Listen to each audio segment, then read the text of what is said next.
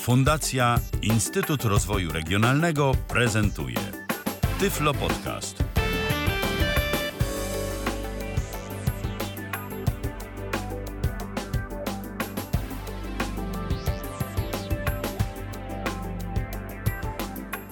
Dobry wieczór. Witam w kolejnym Tyflo Podcaście. Ala Witek z tej strony. Dziś e, będzie motoryzacyjnie, będzie wyścigowo. Będziemy rozmawiać e, z Państwa i moim gościem, Krzysiem Wostalem, którego witam serdecznie. Witam serdecznie, dzień dobry wieczór. Dzień dobry wieczór, tak. E, witam i będziemy rozmawiać o mm, wyścigu ze stereotypami, czyli wyścigu osób głuchoniewidomych. Na początek chciałabym Cię zapytać, o takie kwestie jak najbardziej e, może organizacyjne, dotyczące pomysłu samego i tego, jak e, udało się Wam tą, to wydarzenie zorganizować. Więc może na początek, skąd wziął się pomysł i, i kto był pomysłodawcą tego wyścigu?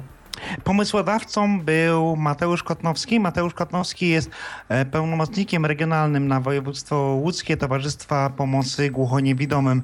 E, ja może powiem w skrócie, że Towarzystwo Pomocy Głuchoniewidomym jest e, jedno i ma 13 jednostek wojewódzkich. Nie ma tylko w trzech województwach jeszcze struktur terenowych, to opolskie, podkarpackie i świętokrzyskie, chociaż w tym ostatnim coś już się tworzy powoli.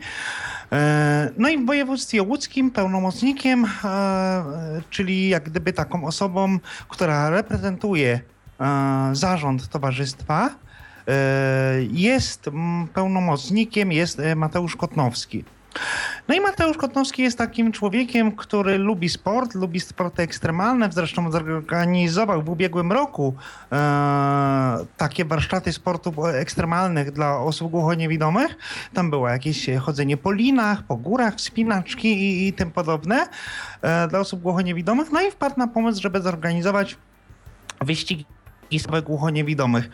E, po całym świecie sprawdzał, kontaktował się. No potem oczywiście ze swoimi współpracownikami, bo to zarazić musiał tą ideą swoich współpracowników, żeby się udało. Więc e, po całym świecie sprawdzał w organizacjach e, głuchoniewidomych na, na, na całym świecie i okazało się, że nikt tego nie robił. Oczywiście gdzieś tam głuchoniewidomi jeździli, nie wiem, ja też nawet z kimś tam usiadłem sobie na żwirowisku za kierownicą e, i ktoś mi pokazał tam 5 minut, jechałem półtorej kilometra na godzinę, ale to wiadomo, to nie to. Y, no i Mateusz wymyślił, że, że, że to będą pierwsze na świecie wyścigi samochodowe osób głuchoniewidomych, e, do których zaproszenie poszło do tych wyścigów na cały świat. No i zgłosiło się Zgłosiło się z zagranicy kilka osób. Zgłosili się Węgrzy, Białorusini, zgłosili się Gruzini, Kameruńczycy. Niestety z przyczyn obiektywnych e, tylko Węgrzy e, pojawili się na starcie. Wcześniej oczywiście ci z innych krajów dali znać, że, że, że do, krajów, do kraju do nas nie przybędą. E, no i z listy rezerwowych dostali się ludzie do wyścigów.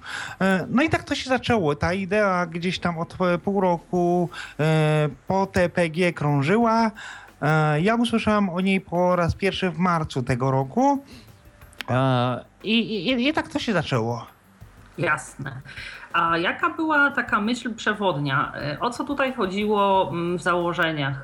O adrenalinę, o przełamanie jakichś własnych wewnętrznych oporów, o jakąś, e, nie wiem, formę rehabilitacji, poprawy swojej koordynacji. Jaki e, taki e, cel nadrzędny przyświecał temu przedsięwzięciu?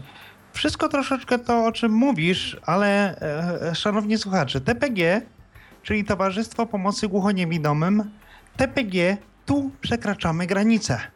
To jest również takie nasze naczelne hasło, ponieważ e, też nie wiem, czy wszyscy Państwo wiecie, ja tak mówię my, my, my, ponieważ jestem również wiceprzewodniczącym zarządu e, Towarzystwa e, Pomocy Głuchoniewidomym.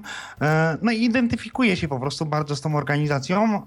Raz ze względu na to, że no, pełnię funkcję, z drugiej strony na to, że jestem osobą głuchoniewidomą co w naszej audycji będzie miało istotne znaczenie, jak będę opowiadał później o, o samym wyścigu, więc y, od razu wyjaśnię, że jestem osobą całkowicie niewidomą. E, I bardzo słabo słyszącą, kiedy ściągnę aparaty słuchowe, to praktycznie nic nie słyszę. E, I, i, i tu przekraczamy granice. No i chodziło o to, żeby troszeczkę te granice e, przekroczyć. Granice, e, no różne granice, te, które mamy w sobie, ale też granice myślenia o głuchoślepocie. Chodziło też o promocję głuchoślepoty. Gdybyśmy mówili i zorganizowali kolejną konferencję na temat tego, jak głucho niewidomi sobie radzą w pracy, jak radzą sobie w życiu, e, jacy są świetni albo jacy są kiepscy, bo są i tacy, i tacy, no to by była konferencja yy, i byłoby bez echa, albo jakieś echo, jeden artykulik gdzieś tam, a tutaj o głuchoniewidomych nagle mówi cała Polska, nagle pojawia się mm, na świecie informacja o tych wyścigach w prasie yy, międzynarodowej i, i, i, i, i, to miało, i to miało olbrzymie znaczenie. I, i ten wyścig yy, to też był taki pretekst do tego, żeby no, pokazać tych głuchoniewidomych. Yy, a w samych tych osobach, uczestnikach, no to o czym mówiłaś, przekroczyć granice, ale również poczuć adrenalinę, adrenalinę, ale też spełnić jakieś tam marzenie. Bo wielu z nas marzyło, że za tym kółkiem kiedyś siądzie, ale wielu nie przypuszczało, że że to będzie tak, że będzie taka możliwość. Nie da się jednym słowem opowiedzieć dlaczego i, i, i, i po co. Jasne. Ja oczywiście miałam na myśli tylko takie założenia, które jakoś tam e, miały, mm, nie wiem, zachęcić i uczestników, i w Was, e, organizatorach, jakieś takie poczucie sensu, że warto wziąć udział w tym przedsięwzięciu, warto je organizować. Wiesz, Na... każ, każdy z nas się też zgłaszał samodzielnie do wyścigu. To nie było tak, że były mhm. jakieś eliminacje, to nie było tak, że yy, wybierało się jakimś metodą, nie wiem, losową głosowania. Zgłosiło się ileś tam osób, Akurat się zgłosiło tyle osób, że, że nie trzeba było prowadzić jakiejś eliminacji. Albo inaczej, eliminacje były. Czym, wiem, czym bardziej się było głuchoniewidomym, tym miało się większe szanse. Aha. żeby się dostać do wyścigu. Tak, takie było założenie, czyli jeżeli ktoś zupełnie nic nie widział, zupełnie nic nie słyszał, takiej osoby nie było, ale gdyby się zgłosiła, to wtedy, to wtedy y, ta osoba miała dużo większe szanse niż na przykład osoba, która jest słabowidząca e, i czyta nawet czarnodruk i na przykład zupełnie nie słyszy, prawda? Czyli ci bardziej głuchoniewidomi mieli większe szanse na, na, na awans. Takie było założenie. I zgubiłem się, bo nie wiem, jaka było, jakie było pytanie, jaka była myśl przewodna. To znaczy, mówiłam o tym, że y, nie chodziło mi o to, żeby dokładnie wyjaśniać się, natomiast ogólnie chodziło mi o to, jaka idea, jakie były te, te przyczyny. A, dobra, ten, już wiem, y, y, bo, bo, bo też muszę powiedzieć, że czasami w tle mi tutaj się odzywa Joss, którego nie umie wyłączyć i dlatego mnie rozprasza. E, I my sami zgłaszaliśmy się do tego. Naszą, nasze motywacje były różne. Moją motywacją było to, że chciałem no, nie tyle poczuć adrenalinę, ale chciałem zobaczyć, jak to jest y, prowadzić samochód z instruktorem nauki jazdy, bo nas uczyli instruktorzy nauki jazdy. Y, chciałem też podać now, poznać nową metodę komunikacji, o której będziemy mówić troszeczkę za chwilę, gdy, gdy, gdy będziemy rozmawiać o, o samym sposobie nauki. Y, chciałem też e, jakąś swoją wewnętrzną granicę pokonać. Nie wiem do końca czego granicę. E, ja, ja lubię po prostu przekraczać pewne granice e, i chciałem po prostu przekroczyć w sobie jakąś tam granicę i to mi się udało. Jasne. Dziękuję Ci bardzo w takim razie.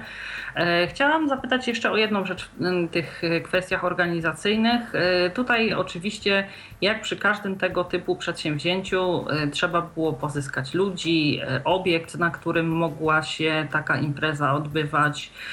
Jakoś to wszystko trzeba było zorganizować, kogoś, kto tego wszystkiego by dopilnował. Sięgnęliście po sposób finansowania dosyć nowoczesny, jakim jest crowdfunding.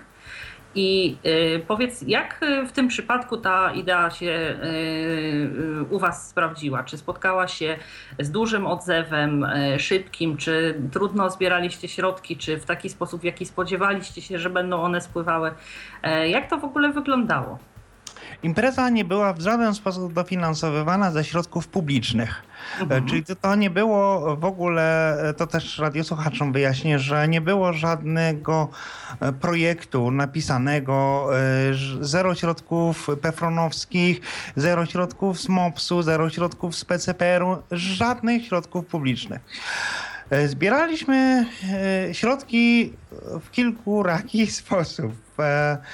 E, to zacznę od najmniejszego, czyli były wpłaty uczestników, co pokazuje, że osoby niepełnosprawne, jeżeli czegoś chcą, to zapłacą za coś, bo panuje taki stereotyp, ja sam go mam i, i też widzę to, ale to był taki wyjątek, że osoby niepełnosprawne są w stanie za coś zapłacić i chcą za coś zapłacić, jeżeli na czymś im zależy.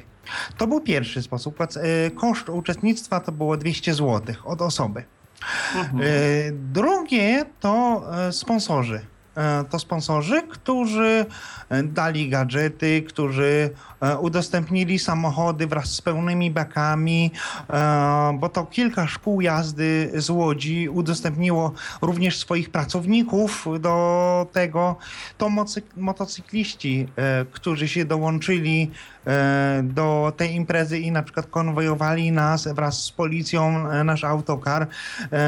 To grupa, łódzka grupa bębniarzy zachodnioafrykańskich, która cały czas nas dopingowała podczas samego wyścigu e, to, to sponsorzy, którzy e, no, w różny sposób wodę i tak dalej ofiarowali, więc e, to jest drugi sposób. Trzeci to ten, o którym wspomniałaś, czyli zbieractwo, ale nie żebranie. Na portalu Polak Potrafi ogłosiliśmy, e, a właściwie ogłosiliśmy jako towarzystwo, ale cały czas w domyśle jednostka łódzka, bo nie chciałbym tego sukcesu w ogóle przypisywać ani sobie, e, ani, ani, ani e, komuś innemu, bo to naprawdę Mateusz Kotnowski i, i jego niesamowici współpracownicy tego dokonali, więc na portalu Polak Potrafi a środki były zbierane, był próg 20 tysięcy i ludzie wpłacali, e, wpłacali po prostu środki. Można było wpłacić złotówkę, można było wpłacić więcej e, i mm, o tej akcji na Polak Potrafi e, informacje mnożyły się na Facebooku, na Twitterze, przede wszystkim tam. Nagrane były oczywiście filmy, które były również na YouTubie. E, te filmy też e, takim wiralem się rozprzestrzeniały po internecie. No i w ten sposób prowadziliśmy kampanię taką bardziej medialną e, na temat, na temat tego, tego wyścigu. No i udało się w ostatnim dniu udało się dobić do tych 20 tysięcy. No i w ten sposób zostały uzbierane środki na tą imprezę, co pokazuje, że organizacje pozarządowe w Polsce mogą zbierać środki nie tylko poprzez pisanie projektów, ale również jeżeli pomysł jest nowatorski, pomysł jest intrygujący, pomysł jest nowoczesny, to możliwe jest uzbieranie środków na zorganizowanie czegoś tam w inny sposób. Jasne. To gratuluję y, tutaj i nowatorskiego pomysłu, i odwagi, i mm, takiej y, przedsiębiorczości e, właśnie w mm, jakby mm, wielorakich sposobach finansowania tego przedsięwzięcia. To tak? przekażę, przekażę Mateuszowi na pewno. Mm, za chwileczkę porozmawiamy o uczestnikach, ale mm, zanim e, przejdziemy do tego wątku, chciałabym przypomnieć Państwu, że mogą Państwo oczywiście e, zadawać pytania, jeśli e, mają Państwo jakieś pytania odnośnie samego wyścigu, odnośnie tego, jak Krzysztof czuł się w trakcie tego y, wyścigu, a można to oczywiście robić na dwa sposoby. Po pierwsze poprzez komunikator Skype na tyflopodcast.net, a także pod stacjonarnym numerem telefonu 123 834 835. Serdecznie zachęcamy do e, kontaktu. Dobrze, to e, tak jak już mówiłam, porozmawiamy przez chwilę teraz e, o, o uczestnikach. Kim byli uczestnicy, w sensie takim, że wiemy już, że były to osoby głucho-niewidome. Natomiast czy mieliście jakieś dodatkowe mm, rozgraniczenia, nie wiem, kobiety, mężczyźni, wiek startujących uczestników? Jakoś było to tak podzielone, że z jakichś regionów Polski byli reprezentanci? Na jakiej zasadzie tutaj odbywało się to jakby takie personalne kwalifikowanie do, yy, do mm, wyścigu? Jak wspomniałem wcześniej, kto chciał, ten się zgłaszał. Natomiast byli mhm. przedstawiciele Białego Stoku, Śląska, Mazowsza, Łodzi, Krakowa, Wrocławia. W sumie było 19 osób, no i Węgrzy byli, dwaj Węgrzy byli. Trzy kobiety, reszta to mężczyźni. Z tego, z tej dziewiętnastki, bo w końcu 19 osób było, e, z tej dziewiętnastki e, to 12 mm, osób, albo 14 w tej chwili, nie jestem pewien, nigdy za kierownicą siedziało. Nie siedziało, czyli nawet na te e, dosłowne 5 minut, żeby ktoś pokazał, jak to jest. albo siedziało za kierownicą, ale nie ruszyło samochodem. E, była, te, by, byli też tacy, którzy kiedyś jeździli samochodem, a potem stracili wzrok. To w tej, to w tej piątce, czy szóstce, szóstce czy ósemce e, te osoby były, e, które, które no, nawet półzawodowo jeździły, no ale też e, po kilku latach, e, zresztą osoba, która zajęła drugie miejsce, jest osobą w tej chwili głuchoniewidomą, nie całkowicie głuchoniewidomą, bo nie było tam ani jednej osoby takiej totalnie, całkowicie głuchoniewidomej, e, ale Sławomir, który był na drugim miejscu, kiedyś jeździł kierowcą, kiedyś, kiedyś był kierowcą, jeździł samochodem, i bał się tego wyścigu. Mówi, że nie wiedział, jak to będzie, jak on siądzie za kółkiem. No bo pamięta coś tam wzrokowo, e, ale to wzrokowo, a tutaj jednak siądzie. Mówi, pewne odruchy zapamiętał, rzeczywiście zapamiętał odruchy kierowcy, ale też musiał się e, pewnych rzeczy na nowo uczyć. Aha, no tak, to tutaj y, pociągnijmy ten wątek dalej, bo mówisz, że jedne, y, jedni z uczestników mieli możliwość y, wcześniej prowadzenia samodzielnie samochodu, inni nie. Jak tutaj wyglądały przygotowania? Czy poprzedzały ten wyścig? Spodziewam się, że tak. Jakieś próby, jakieś e, ewentualnie takie e, chwile, kiedy oswajano się z tymi samochodami, którymi mieliście jeździć. Jak to wyglądało? Spotykaliście się wcześniej, nie wiem, z waszymi pilotami, z instruktorami? Jak wyglądały te przygotowania? Zjechaliśmy wszyscy do Łodzi wieczorem w środę. E, nocleg i rano e, wybraliśmy się po śniadaniu na plac manewrowym, na plac manewrowy. I na placu manewrowym mm, poznaliśmy instruktorów. E, poznaliśmy instruktorów, poznaliśmy samochody. Zostaliśmy podzieleni na grupy ćwiczeniowe. Było do dyspozycji pięć samochodów i ćwiczyliśmy kilka przejazdów w ciągu tego pierwszego dnia po zapoznaniu się z instruktorem, musieliśmy też zapoznać się z tą nową metodą komunikacji, o której Poczekaj, wspomniałem. Tak? Jeszcze chciałabym Cię dopytać, czy to były jednakowe samochody, a W większości jakie? były Toyoty. Aha, rozumiem. E, ale nie pytaj mnie jakie, bo już zapomniałem. Toyota coś nie, tam. Nie, chodziło o to właśnie, że, że wiesz, że jak, jakich marek, a y, czyli jakieś takie w miarę podobne, tak? Że dawały tak. wam w miarę równe tak. szanse. To były i... Elki, które jeżdżą na co dzień uh mhm, -huh, na rozumiem. kursach e, prawa jazdy. Rozumiem. E, kierowcy, ci instruktorzy to byli e, instruktorzy nauki jazdy, którzy na co dzień uczą, więc te samochody też były przygotowane do tego, żeby na nich uczyć. Czyli instruktor na przykład miał swoje e, pedały hamulca. No co miało znaczenie, bo my nie widzieliśmy i czasami mogliśmy się rozpędzić i tak dalej. Więc instruktorzy mieli pedały hamulca, a więc wracając do, do, do, do metody komunikacji, do tego samego początku. Wcześniej, zanim w ogóle my żeśmy się tam pojawili, to już ludzie z jednostki łódzkiej uczyli samych instruktorów tej metody komunikacji. A na czym ona polegała? Polegała na tym, że na kolanie instruktor pokazywał osobie, jak ma jechać. Czyli jeżeli z przodu kle, kolana mnie klepał, instruktor, to wiedziałem, że mam jechać do przodu. Tylko teraz, czy klepał szybko, czy wolno, to jadę szybko lub wolno. Jeżeli to samo robił po prawej bądź lewej stronie kolana, wiedziałem, e, w którą stronę zakręcać. Jeżeli położył na moim e, kolanie dłoń, wiedziałem, że mam lekko hamować. Jeżeli ścisnął, to wiedziałem, że mam mocno hamować. E, instruktorzy...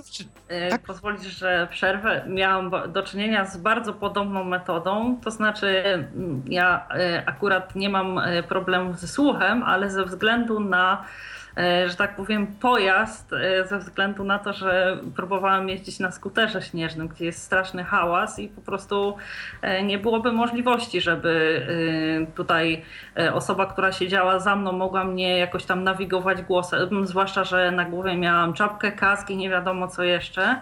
Aha.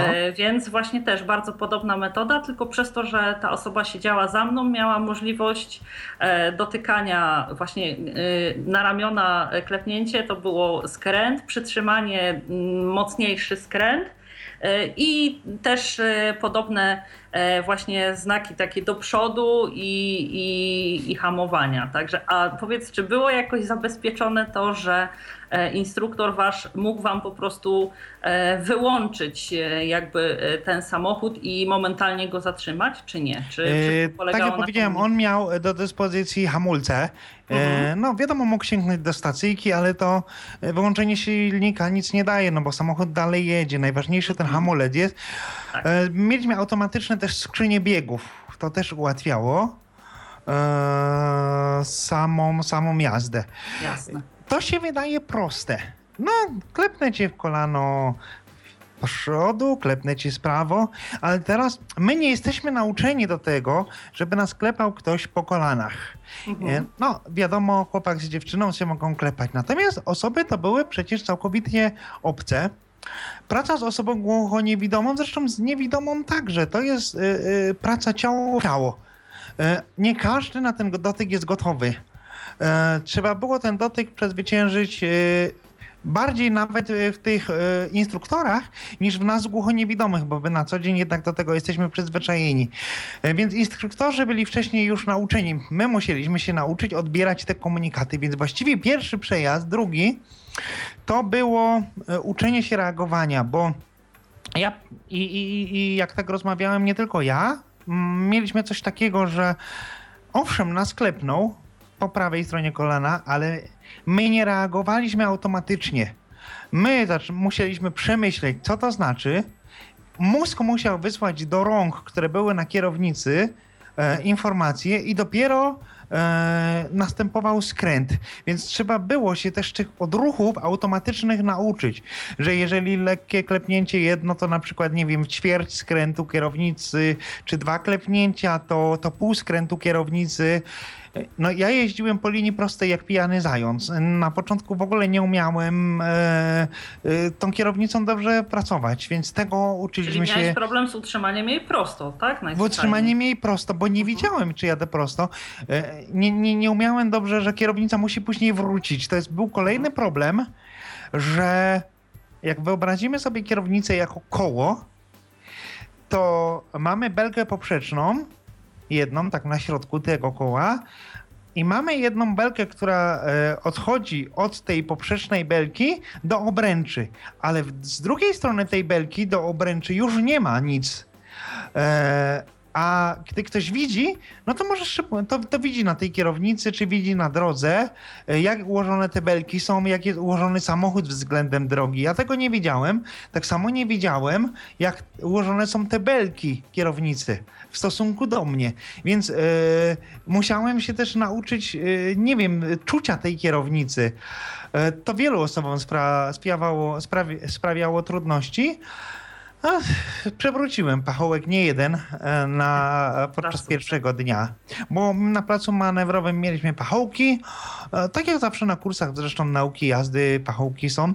I pierwszy dzień to była taka wprawka, czyli nauczenie się reakcji, e, Oczywiście uczenie się też popuszczania sprzęgła, uczenie się dodawania gazu, uczenie się e, przerzucania biegów, aczkolwiek to było najmniej istotne, bo była automatyczna skrzynia, a nie jechaliśmy wiadomo na e, trzecim czy czwartym biegu, czy piątym, chociaż czasami do tyłu też trzeba było nawrócić, jeżeli za bardzo się rozpędziliśmy.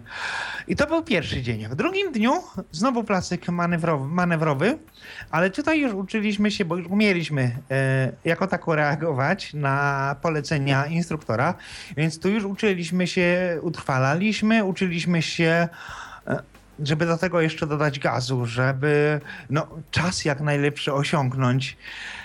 A później było fajnie, bo na koniec ostatniego dnia instruktorzy siedli stali się głuchoniewidomymi, e, oślepiliśmy ich, ogłuszyliśmy ich, czyli założyli gogle, czyli założyli słuchawki wytłumiające i ze swoimi kolegami jeździli i stwierdzili, że to jest trudne, że naprawdę to, to, to, to, to nie jest tak łatwo.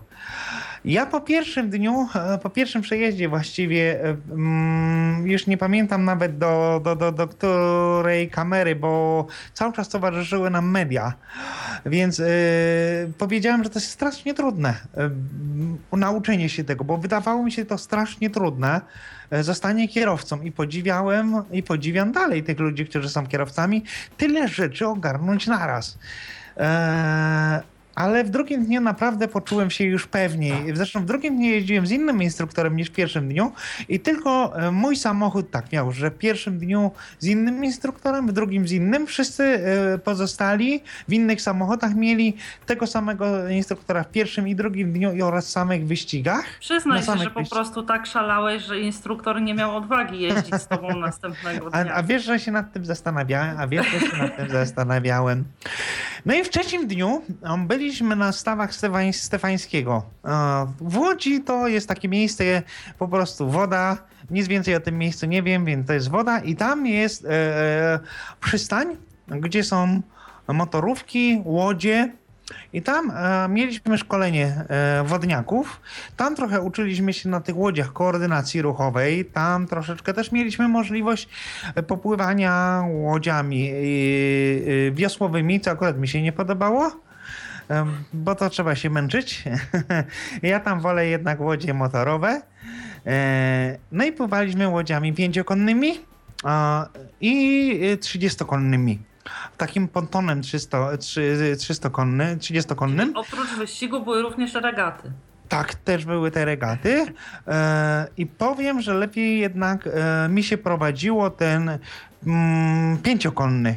Tam e, w cudzysłowie można było bardziej poszalać, poszaleć. Te zakręty lepiej się robiło. Poza tym nad łodzią jakoś lepiej mi się panowało e, z tym silnikiem pięciokonnym niż trzydziestokonnym.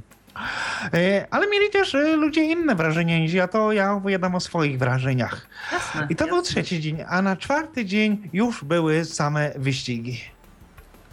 I teraz e, na, tak, na tych wyścigach e, tylko dopowiem, tak, że tak. mieliśmy przed samym wyścigiem też mieliśmy jeszcze możliwość zapoznania się e, z miejscem. E, czyli mieliśmy jeden przejazd taki po torze próbny, czyli tam też mogliśmy się zapoznać, przypomnieć z instruktorem e, i dopiero był sam wyścig. Jasne. To jeszcze powiedz, e, bo tutaj wspominałeś, że e, ogłuszyliście, że wystraszyłeś e, swojego instruktora. Kim byli ci ludzie? To byli ludzie młodsi, w wieku bardziej dojrzałym, panowie sami, instruktorzy, mówisz, którzy na co dzień w łódzkich szkołach, tak? Jazdy tak, w łódzkich szkołach na co dzień pracują. I oni byli w wieku no, mm, 30, 40, powiedzmy 50 lat, taki był przedział. E, jeden instruktor tam opowiadał, że już 20 lat e, już e, uczy jeździć, więc no podejrzewał, że musiał mieć koło, tych, koło tej 50. No ale właśnie była też pani, jedna, czterech, właściwie pięciu panów. I, i, i, i oni no, dla nich to też było nowe wyzwanie. No właśnie, jak oni się do tego odnosili? Czy miałeś e, odczucie takie, że e, są w jakiś sposób pełni obaw, czy jednak bardziej są ciekawi, e, czy mieli momentami, miałeś takie uczucie, że nie wiem, sytuacja ich przerasta i, i jakoś tam, ja nie... nie wiem, wątpią w możliwość powodzenia, jak ty czy inni uczestnicy, którzy mówili o swoich doświadczeniach z tych, z tych wyścigów, Jak waszym zdaniem to wyglądało? Wśród... Nie mieliśmy, nie mieliśmy w ogóle takiego wrażenia, że, że im jest z tym źle, że robią to z litości. Nie, nie, mi nie o to chodzi. Nie, nie, nie, Bardziej chodzi mi o względy praktyczne, bo to dla nich też była sytuacja tak, nowa. Nowa, tak? dokładnie. Dlatego też radiosłuchaczom chcę wyjaśnić, bo, no bo niektórym się wydaje, że a to pewno dla was to tam, bo wy głuchoniewidomi, to, to się ulitowali. Bardziej wyczuwaliśmy z ich strony podziw, bardziej wyczuwaliśmy e, zaciekawienie, ale widać olbrzymie było zainteresowanie. Czyli to nie było tak, że ja sobie przejechałem, Wysiadłem z samochodu i koniec, kropka, skończona zwrotka. To nie. My żeśmy siedzieli w tym samochodzie, my analizowaliśmy błędy, my rozmawialiśmy, e, co zrobiłem źle, co mógłbym poprawić. W czasie jazdy się zatrzymywaliśmy, e, uwagi miałem, to, to, to nie było takie na odwal. Oni rzeczywiście się to też zaangażowali i, i byli sami tym zafascynowani i zaciekawieni. E, także bardzo ciepłe, bardzo pozytywne wrażenia mamy. Jasne. No, myślę, że też e, sam fakt, że mm, tak e, Y, z takim e, entuzjazmem i zaangażowaniem e, ćwiczyli, świadczy o ogromnej otwartości tych ludzi, bo też e, myślę, że nie każdy byłby gotów takiego wyzwania się podjąć. Tak? Wymaga ono ogromnej koncentracji, jakiejś precyzji takiej w tych komunikatach i jakby ciągłego też nadzorowania tego, co się dzieje dookoła, jak tutaj zachowuje się kierowca na tym, czy to placu manewrowym, czy później na torze, więc y, tutaj y, chylę czoła i, i też jestem pełna podziwu dla. Oni na co dzień uczą ludzi zdrowych. I ich nauczanie ludzi zdrowych polega na tym, że no to teraz jedziemy, tu naciśnij pan to, tu to i właściwie siedzą na tym swoim fotelu z założonymi rękami, czasami interweniują e, hamulcami, e, a tutaj do tego dochodzi e, to, że mają problemy komunikacyjne, bo różne osoby były. Jedne osoby jeszcze korzystały z systemu FM, gdzie instruktor musiał trzymać system FM, trzymać mikrofon osoby głuchoniewidomej. Inne osoby były takie, do których trzeba głośniej mówić albo mówić ciut e, wolniej, żeby zostać lepiej zrozumianym. E, były osoby, które e, no, radziły sobie troszkę lepiej, bo miały resztki wzroku. Inaczej to było podczas wyścigu, ale do tego za chwilę dojdę. I, I, z każdym też pracowało się inaczej, bo głuchoślepota jest strasznie taka szeroka, prawda? Masz cztery grupy. Są tacy, którzy zupełnie nie widzą, zupełnie nie słyszą nic i takich nie było podczas wyścigu, ale są tacy, którzy coś widzą, coś słyszą, zupełnie nie widzą, coś słyszą, albo zupełnie nie słyszą, coś widzą. I teraz trzeba, trzeba było się dostosować. Każdy z instruktorów miał jak gdyby e, pięciu czy czterech cudzysłowie podopiecznych, tych zawodników, których musiał uczyć. Więc dla niego to też była taka nowość, także ja też chylę czoło przed nimi. A czy dla ułatwienia e, podzieliliście się na grupy, że tak powiem, o podobnych deficytach, czy, czy nie? E, w sensie takim, że e, jeden instruktor jak już dostał, to wszystkich, co na przykład trochę słyszą, nic nie widzą, nie, albo trochę nie było widzą, takiego podziału. Aha, pomieszane było, tak? Pomieszane było to zupełnie. I teraz jeszcze, bo tutaj, żeby nam to nie uciekło, e, to był pierwszy przejazd i nauka, ale później też e, chodziło o to, żeby ci, którzy coś tam widzą, albo ci, którzy coś tam e, słyszą, jednak stawali się całkowicie głuchoniewidomi, żeby podczas samego wyścigu, bo podczas samego wyścigu były szanse wyrównane. Ci, którzy coś tam widzą, to jechali w goglach, ci, którzy coś tam słyszą, mm, mieli albo e, zasłonięte uszy, albo ściągali aparaty słuchowe. E, już podczas samej nauki też taką symulację trzeba było robić, więc też ci instruktorzy nie mogli za dużo tej informacji przekazywać w czasie samej jazdy głosem, do czego są przecież przyzwyczajeni. Więc jakiejś cierpliwości też od, od nich to wymagało. Ja raz e, na pierwszym... E, ja ci powiem, że nie wiem, czy to jest taka kwestia wyrównywania szans, dlatego że to znaczy, możesz, znaczy naturalnie możesz się ze mną nie zgodzić, ale ja uważam, że jeśli to jest tak, że ktoś jest na przykład przyzwyczajony do tego, że nie wiem, zupełnie nic nie widzi albo zupełnie nic nie słyszy i nagle się mu założy gogle albo wyjmie aparat, no to jest jednak w troszeczkę gorszej pozycji niż osoba, która jest do tego przyzwyczajona, bo ma to na co dzień. E, trochę masz racji. E, a trochę, a, a, trochę no właśnie chodziło o te jakieś, bo musielibyśmy podzielić uczestników znowu na ileś tam podgrup. Nie, no jasne, rozumiem, tylko e, mówię, ja, że, że to, to, nie jest dla mnie nie, tak do końca nie, wyrównanie szans, tak? Tak naprawdę nie ma złotego środka. Mhm tak naprawdę nie ma tutaj złotego środka, bo zgodzę się z tobą, że e, no, ja na przykład na zawodach szachowych się strasznie e, irytuję, e, przynajmniej pierwsze 5 minut, jeżeli mi każe ktoś ściągnąć aparaty słuchowe. Do tego naprawdę szybko się idzie przyzwyczaić, ponieważ no, w nocy żyję w ciszy. E, ściągam wieczorem aparaty słuchowe, śpię bez aparatów słuchowych. I do tego e, da się przyzwyczaić. Zresztą o tym, że będzie taka, taka sytuacja, że e, te, te, te, te takie no, prawie wyrównanie szans będzie, uczestniczy wcześniej, o tym byli też powiadomieni, to, to nie było nie, tak... Ja nie, nie mówię, że ktoś miał im zrobić na złość albo jakiegoś nie, nie, nie, no, niefajnego przy, tam psikusa. Chodzi mi tylko o, hmm? E, o samą tą e, kwestię jakby tutaj e, tego wyrównywania szans, o czym wspominałeś. Hmm? Dobrze, to jeszcze coś w kwestii uczestników i instruktorów, czy możemy przejść do no, wyścigów? No ja, jeż, ja jeszcze dodam bardzo tak? istotną informację, że w samochodach była klimatyzacja i wszyscy garnęliśmy się do tej jazdy nie tylko ze względu na to, że, że chcieliśmy jak najwięcej, jak najdłużej pojeździć, ale również ze względu na tą klimatyzację. Co jest istotne, E, w załodze takiego samochodu na, placku, na placyku manewrowym, ale również podczas samego wyścigu, był tłumacz przewodnik. Mm, tłumacz przewodnik to jest taka osoba, która służy osobie głuchoniewidomej asystą.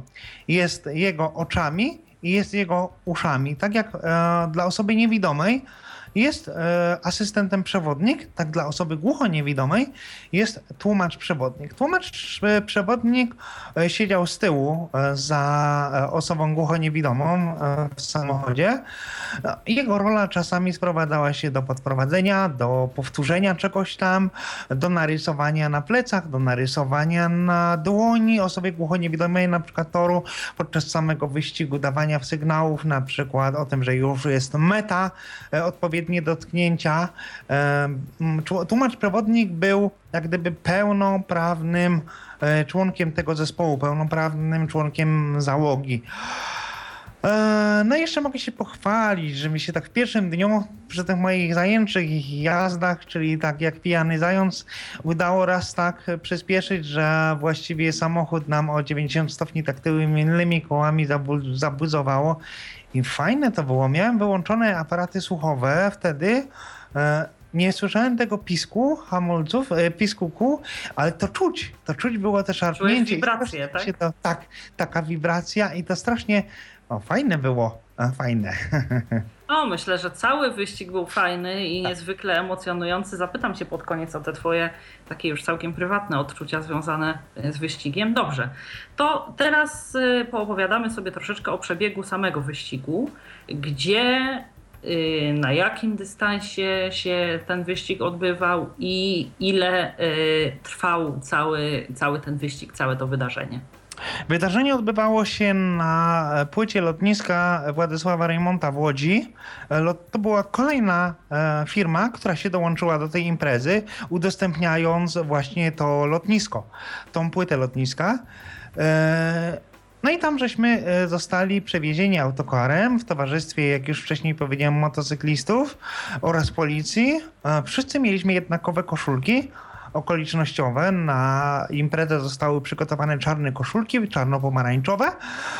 E, z przodu koszulki był napis WSG, czyli wyścigi samochodowe głuchoniewidomych. Ten skrót został później rozwinięty na dole mniejszymi literkami.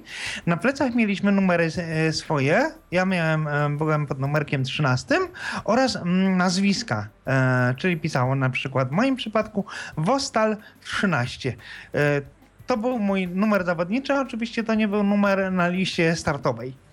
Więc zostaliśmy przewiezieni na płytę tego lotniska, na lotnisko. I, i na jakim dystansie? Nie był ten dystans podany. Tak na około, około 500 metrów jedna runda miała, bo w jedną stronę to było około 150, 170 metrów. To taki prostokąt był. To był taki prostokąt, jeden brzeg 170 metrów, mniej więcej. Mogłoby się wydawać, że no co to jest jechać po prostokącie, no ale właśnie to o czym mówiłem. Lekki yy, skręt czy silniejszy dokonać tego nie jest łatwo, a jeszcze później jakieś korekty i tak dalej. Generalnie wszyscy jeździli jak pijani, jedni bardziej, drudzy mniej, no bo nie widzieli tej drogi, nie mieli jak gdyby punktu odniesienia. E, impreza sama na samym lotnisku byliśmy około przed godziną 10. Wyjeżdżaliśmy z lotniska e, około 14.30, więc impreza trwała około 4 godzin na samym lotnisku. Jak wcześniej powiedziałem, towarzyszyli nam bębniarze i tutaj jeszcze e, abstrahując od samego, od samego wyścigu, można było z bębniarzami porozmawiać, podotykać tych bębnów zachodnioafrykańskich. No i myśl, kto chciał, to mógł sobie popróbować. Ja sobie popróbowałem, no i ja wam powiem, że e, no nie, nie, nie miałem, że tak powiem, takiej świadomości, że to ręce tak bolą, bo to e, raz, że siedzicie i trzymacie ten bęben między nogami, to nie jest tak, że on jest postawiony na, na, na, na, na, na ziemi, on musi być przechylony, bo to nie jest taki bęben, bęben że i u góry i na, na dole jest obciągnięty jakąś skórą, tylko to jest jak gdyby jakbyście sobie wyobrazili pusty pięć drzewa i tylko z jednej strony macie e, obciągnięte skórą, a z drugiej strony jest pusta przestrzeń, gdzie można rękę wsadzić. I to musi być przechylone cały czas pod kątem, żeby się dołem wydostawał ten dźwięk, więc walicie w górę. Tak? Tak, i wali się w górę tego bębna, ale się siedzi, można siedzieć, bo to jest krótkie. E, około pół metra, e, ale nie, w ogóle te pięści się nie używa. To się całą, cały czas wali otwartą e, dłonią w ten bęben. Więc e, ręka naprawdę boli. Ja dotykałem rąk tego e, chłopaka, który mi tam pokazywał ten bęben. No miał trochę zgrubiałe te dłonie, ale mówią, że jego już po jakimś dłuższym czasu treningu nie bolą, ale na początku to jest faktycznie, to faktycznie boli. Ale to abstrahując od e, samych, e, samych wyścigów, po prostu jestem tymi bębniarzami i tymi bębnami zafascynowani. To było 17 bębnów, które współgrały ze sobą. E, no i była lista startowa. My tą listę startową wcześniej znaliśmy, wiedzieliśmy mniej więcej w jakiej kolejności, więc chodziliśmy do parku maszyn już troszeczkę wcześniej. By przygo... Oczywiście kibicowaliśmy sobie nawzajem również.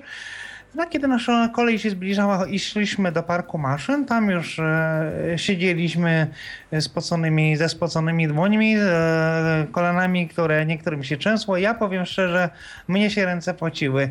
A, podchodziłem do tego lekko, fajnie, super i w ogóle, ale kiedy doszło do samego wyścigu, przed samym wyścigiem czułem napięcie takie wewnętrzne. Nawet nie tyle, e, że chcę wygrać, bo Myślę, że każdy, kto w ogóle się odważył i wystartował, to wygrał.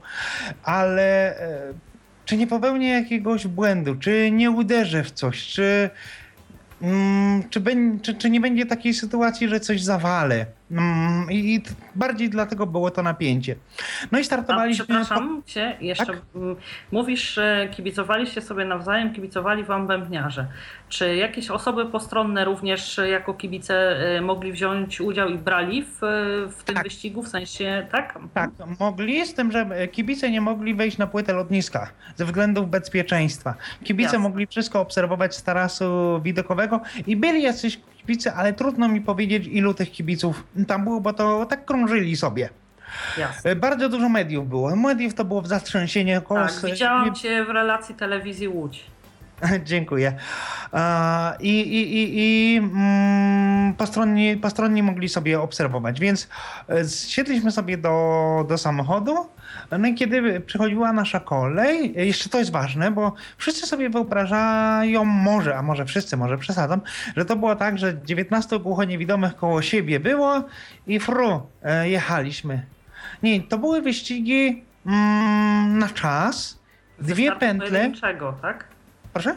Ze startu pojedynczego. Tak, ze startu pojedynczego. Pojedyncze osoby były. E, I my mm, podjeżdżaliśmy na metę, gdzie mogli i e, żeśmy sobie powoli przejeżdżali ten e, taki próbny przejazd, o którym wcześniej wspominałem i zatrzymywaliśmy się e, na metę. Na start żeśmy podjeżdżali, chociaż start i meta była ta sama. E, I podjeżdżaliśmy na start, zatrzymywaliśmy się i machał e, chorągiewką sędzia i kiedy podniósł tą chorągiew, tak jak na zawodach, dopiero ruszaliśmy. Sygnałem do startu było klepnięcie w ramię e, tego instruktora. No i tutaj była długa prosta, te 170 metrów. Można było troszeczkę e, przycisnąć gaz do dechy. No i później zaczęły się dwa okrążenia. Zwycięzca, zwycięzca miał 56 sekund z, e, z czymś tam, z paroma milisekundami. Drugie miejsce 57, trzecie miejsce 58. Reszta była niesklasyfikowana, także nie wiem jaki miałem czas, a też nie, nie, nie pytałem się organizatorów, bo e, no, byłem pod takim wrażeniem i też no, trzeba było też e, troszkę poświęcić czasu, czasu mediom. E, Media zaraz podchodziły po, po przejeździe tej trasy, media zaraz się wypytywały. No, dla nich to też był materiał ciekawy, no i a, a, dla nas też szansa na promocję głuchoślepoty i naszych, i naszych możliwości. W końcu tu przekroczyliśmy granicę.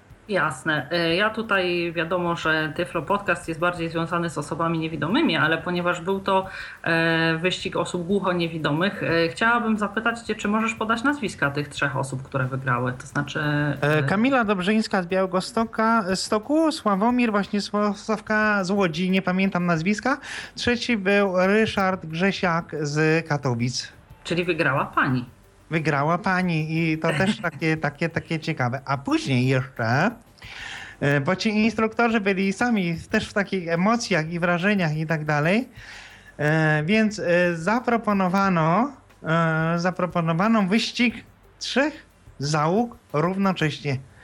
Z, ten tor, który tam był, zlikwidowano i ustawiły się równocześnie na starcie trzy załogi. W jednej załodze był pan e, gość z Węgier, e, zresztą szef e, jednej z ich organizacji osób niewidomych węgierskiej, Miklos Ferenc, jeżeli dobrze nazwisko pamiętam.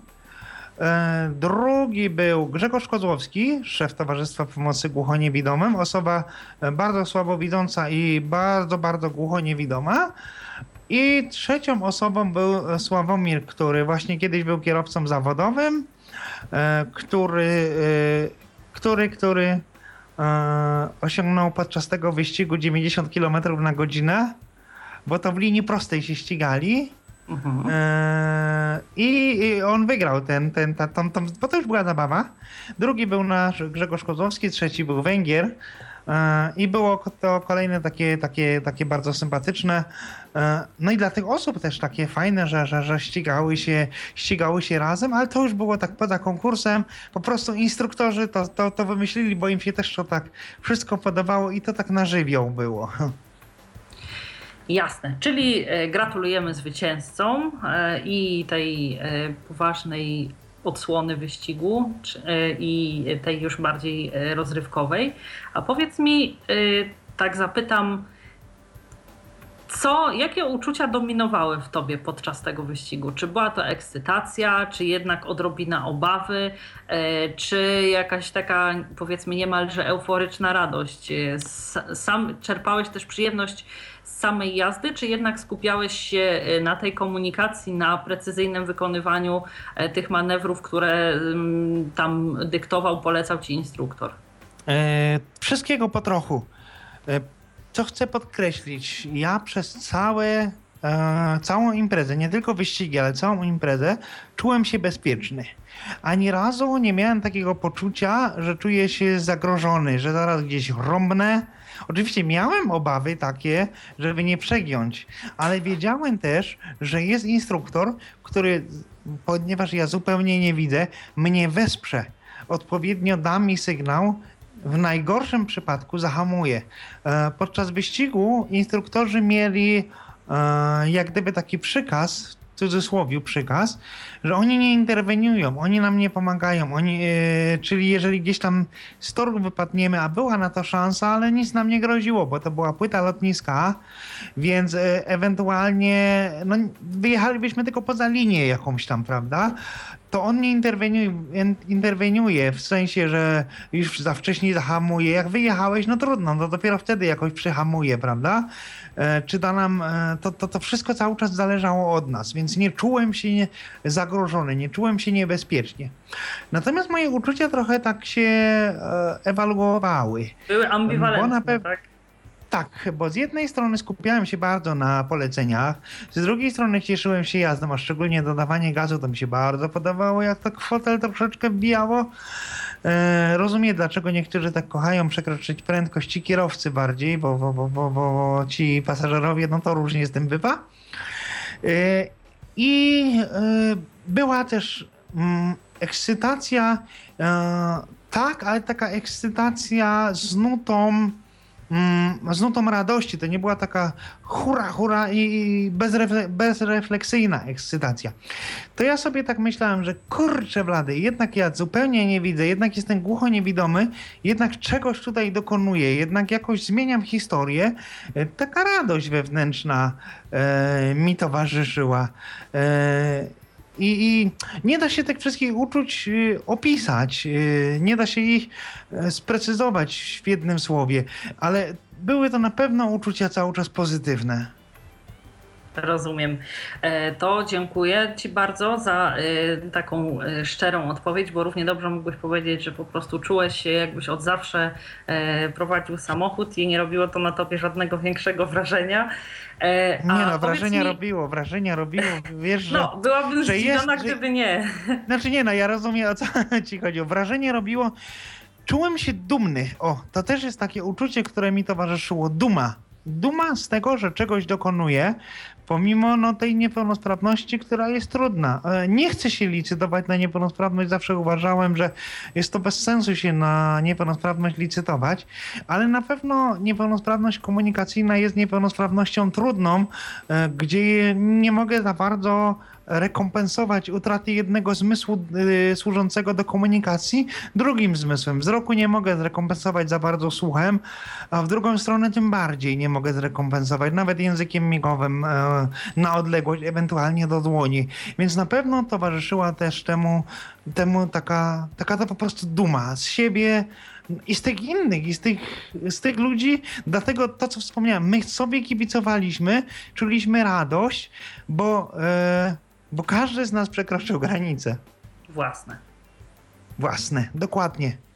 E, chciałam Cię jeszcze zapytać w takim razie, bo e, oprócz oczywiście tą, tej satysfakcji, dumy, e, przyjemności czerpanej z samego uczestnictwa w tym wyścigu, e, były te przygotowania, była ta próbna przejażdżka po płycie lotniska. Czy Ty lub ktoś inny z uczestników miał taki moment, E, zwątpienia, że, że stwierdzam, że nie mówię tutaj o całości, czy o tym, żeby nie brać e, udziału w dalszych etapach przygotowań, ale czy mm, miał ktoś z Was taki moment, kiedy stwierdzaliście, no, no nie, no wykonanie tego manewru albo akurat e, właściwe reagowanie na to polecenie e, jest ponad moje siły, przerasta mnie, nie będę w stanie jakoś tam dopasować tego w czasie, skoordynować, czy nie wiem, jakoś wziąć odpowiedniego zakrętu, czy zwolnić lub przyspieszyć w odpowiednim momencie.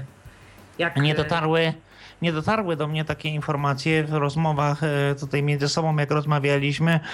E, nie dotarły do mnie takie informacje. E, jeżeli ktoś miał takie, takie momenty wahania, to, to może to gdzieś tam w środku o tym nie mówił, albo po prostu do mnie te informacje nie, nie dotarły. Nie chcę mówić, że nie były, bo po prostu wolę powiedzieć, że takie informacje do mnie nie dotarły. Natomiast Jasne, bo na każdym etapie, na każdym etapie bez konsekwencji ujemnych mogliśmy się wycofać. Mogliśmy dalej nie uczestniczyć, tylko być widzami, przeglądać się, być częścią a, tego wyścigu, ale już nie jako kierowca. Na każdym etapie każdy z nas miał e, taką możliwość.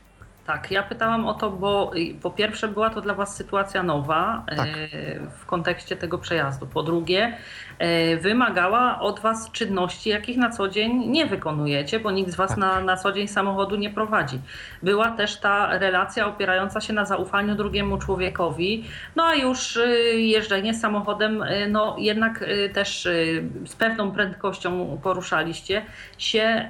Trzeba było na te polecenia zważać, jakoś tam wyrobić w sobie ten zmysł koordynacji, więc, więc pytałam dlatego, bo zdarza się tak, że y, człowiekowi zanim czegoś spróbuje w praktyce, w teorii wydaje się, że e, bez trudu podoła i żadnego tak. większego lęku to w nim nie wzbudzi, a kiedy już przechodzi do tej e, części praktycznej, to, to jednak e, samo ciało, sam umysł, zmysły nasze reagują w taki, a nie inny sposób i czasami mimo najszczerszych chęci nie jesteśmy w stanie jakoś pewnym zadaniom podołać. Tak? Oczywiście, to jest jak najbardziej naturalne i tyczy, nas się to, tyczy się to nas wszystkich, i pełno, i niepełnosprawnych, tak, i tak, chudych, tak. i grubych, i, i blondynów, i, i, rudych. Po prostu każdy człowiek tak ma. Choćby podczas e, tego treningu na, w drugim dniu, to o czym wspomniałem, że instruktorzy e, oślepieni, ogłuszeni wsiedli do samochodów i taką możliwość mieli też nasi tłumacze przewodnicy i nie każdy z tych tłumaczy przewodników się odważył w ogóle na to, prawda? Mhm. E, ale to nie, to nie było tak, że ktokolwiek z kogokolwiek e, się śmiał. To była autonomiczna decyzja każdego z tego człowieka, każdego człowieka, bo każdy z nas po prostu to, czym powiedziałeś, to jest jak najbardziej naturalne, się, e, nie ma się czemu dziwić. Natomiast no, my, my głuchoniewidomi, e, no chyba nie mieliśmy żadnych takich wahań. Tak jak po, po, powtórzę, jeżeli ktoś miał, to gdzieś tam może, może w środku. Ja takiego zawahania nie miałem. Jasne. E, to już na sam koniec e, zapytam Cię o przyszłość. Czy myślisz, że w przyszłości jest jeszcze szansa, żeby podobne wyścigi odbywały się? Nosicie się z takim zamiarem? Słyszałeś o tym, żeby ktoś się nosił? E, no chcielibyśmy. Chcielibyście, tak? Chcielibyśmy, śmiejemy się, że skoro byliśmy na wyścigach samochodowych na płycie lotniska, to może zostańmy na płycie lotniska i zorganizujmy w przyszłym roku wyścigi samolotowe głuchoniewidomych. na, na, na pewno byśmy chcieli taką imprezę. Zobaczymy coś, co przyszłość pokaże. E, tutaj jedna sumaczek przewodnik, e, przewodniczek e, też takie hasło rzuciła, które mi się bardzo podobało, że a może zorganizujemy wyścigi konne głuchoniewidomych? Byłoby to do zrobienia. E, więc e, myślę, że tak, bo z jednej strony to jest medialne, więc e, promuje się głuchoślepotę. Z drugiej strony dla samych tych uczestników jest to jakaś tam frajda, jakaś satysfakcja. Z trzeciej strony pokazuje, że jest mnóstwo niewykorzystanych pól i jest mnóstwo możliwości. Oczywiście, jeżeli osobie głuchoniewidomej, e, zresztą, głuchonie, zresztą niewidomej także, każdej osobie, jeżeli stworzy się odpowiednie warunki, to każdy z nas jest naprawdę w stanie dokonać wiele. To jest tak samo jak dziecko. Dziecko próbuje, próbuje, próbuje. Jeżeli stworzymy mu lepsze warunki rozwoju, to nagle on, no, on będzie jeszcze więcej rzeczy w stanie zrobić. To samo jest z każdym, z każdym człowiekiem. I, I w przypadku tutaj głuchoślepoty właśnie, no to hasło przewodnie, tu przekraczamy granice. No każdy jest w stanie swoje wewnętrzne granice e, przekroczyć. To, to, to jest tak zwana transgresja osobista i każdy z nas ją w jakiś sposób ma. Jasne. E, jeszcze zapytam Cię już tak na sam koniec, bo przyszło mi akurat w tej chwili do głowy jeszcze takie króciutkie pytanie jedno. E, jaki był odbiór e, i w środowisku Waszym, i w mediach i mm, pośród tych osób, które jakoś tam kibicowały Wam, dopingowały Was, E, jakoś obawiano się o Was, jak sobie dacie radę, e, gratulowano, pytano o wrażenia, e, jak to mm, w Twoim odczuciu wyglądało. Wyglądało to bardzo sympatycznie, bardzo fajnie. Media to w ogóle entuzjazm, no i to jest no, temat nośny też dla mediów. No, wszyscy się chyba zgodzimy z tym, że jeżeli niepełnosprawny żyje sobie tak zwykle, idzie po chleb, kupuje oranżadę, e, chodzi sobie na przystanek. To jest temat nudny. My narzekamy, że takich niepełnosprawnych nie pokazuje się w mediach, ale to jest temat nudny. Mnie to znajoma dziennikarka właśnie tłumaczyła. To jest fajnie, że sobie radzisz, ale to dla widza zwykłego jest nudne. Natomiast jeżeli ty nie wiem, coś złego zrobisz, albo coś, coś takiego, co wydaje się innym ludziom niemożliwe, to to jest temat medialny, więc dla mediów to był temat naprawdę świetny. E, Więc odbiór mediów był jak najbardziej, jak najbardziej pozytywny. E, Wśród głuchoniewidomych nie spotkałem e, jakiegoś negatywnego zdania, natomiast wśród niewidomych tak.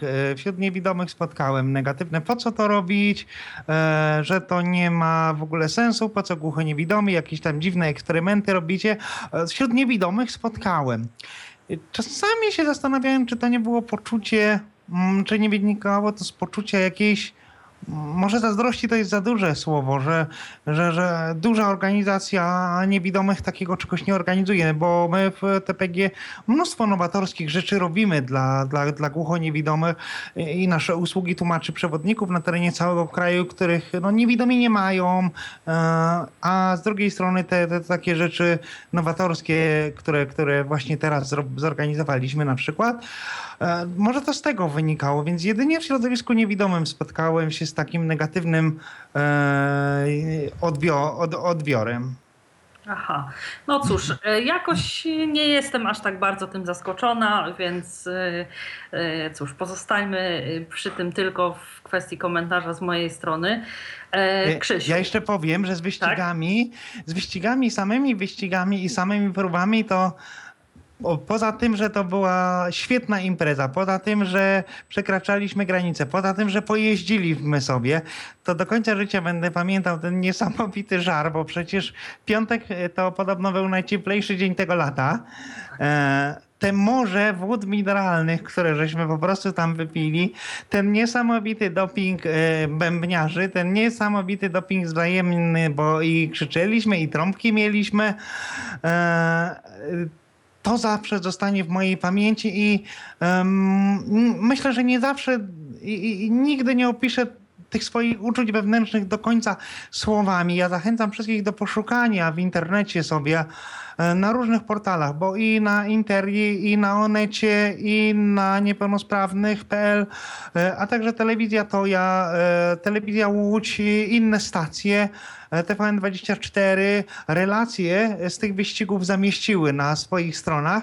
Tam możecie Państwo, również Gazeta Łódzka Wyborcza, tam możecie Państwo sobie e, poczytać, możecie Państwo zobaczyć filmy, możecie posłuchać, możecie zobaczyć zdjęcia z tych wyścigów e, i tego, czego nie oddałem z moimi słowami, czego nie opowiedziałem, to możecie właśnie sobie tam odczuć, zobaczyć, posłuchać.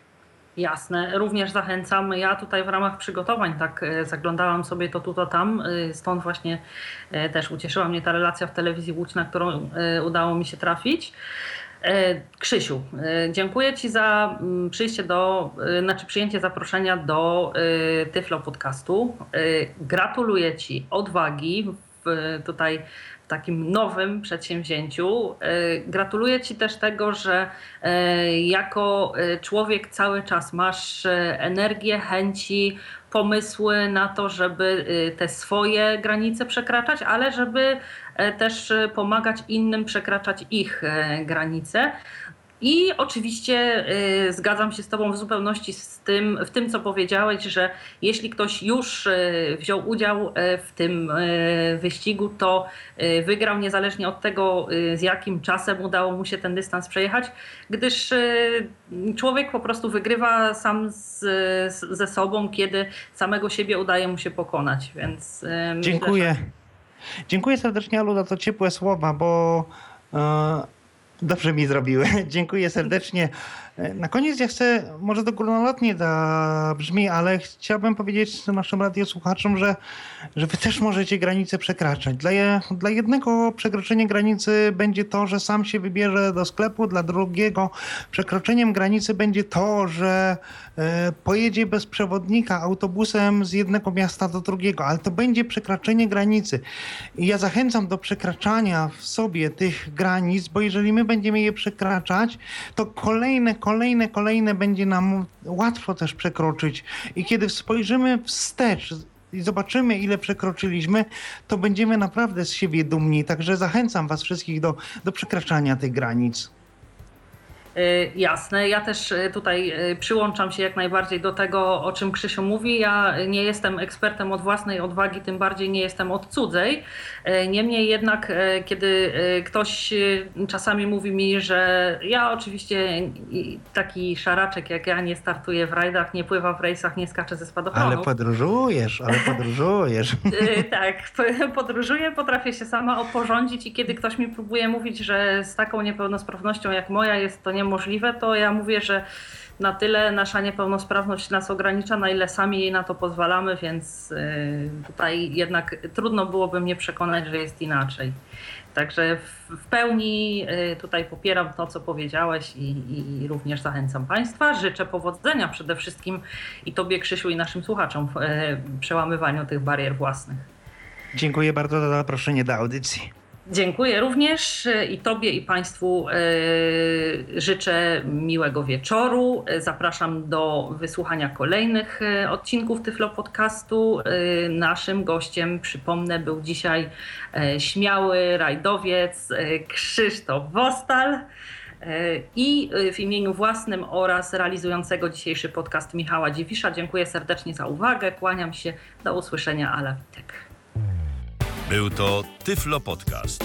Pierwszy polski podcast dla niewidomych i słabowidzących. Program współfinansowany ze środków Państwowego Funduszu Rehabilitacji Osób Niepełnosprawnych.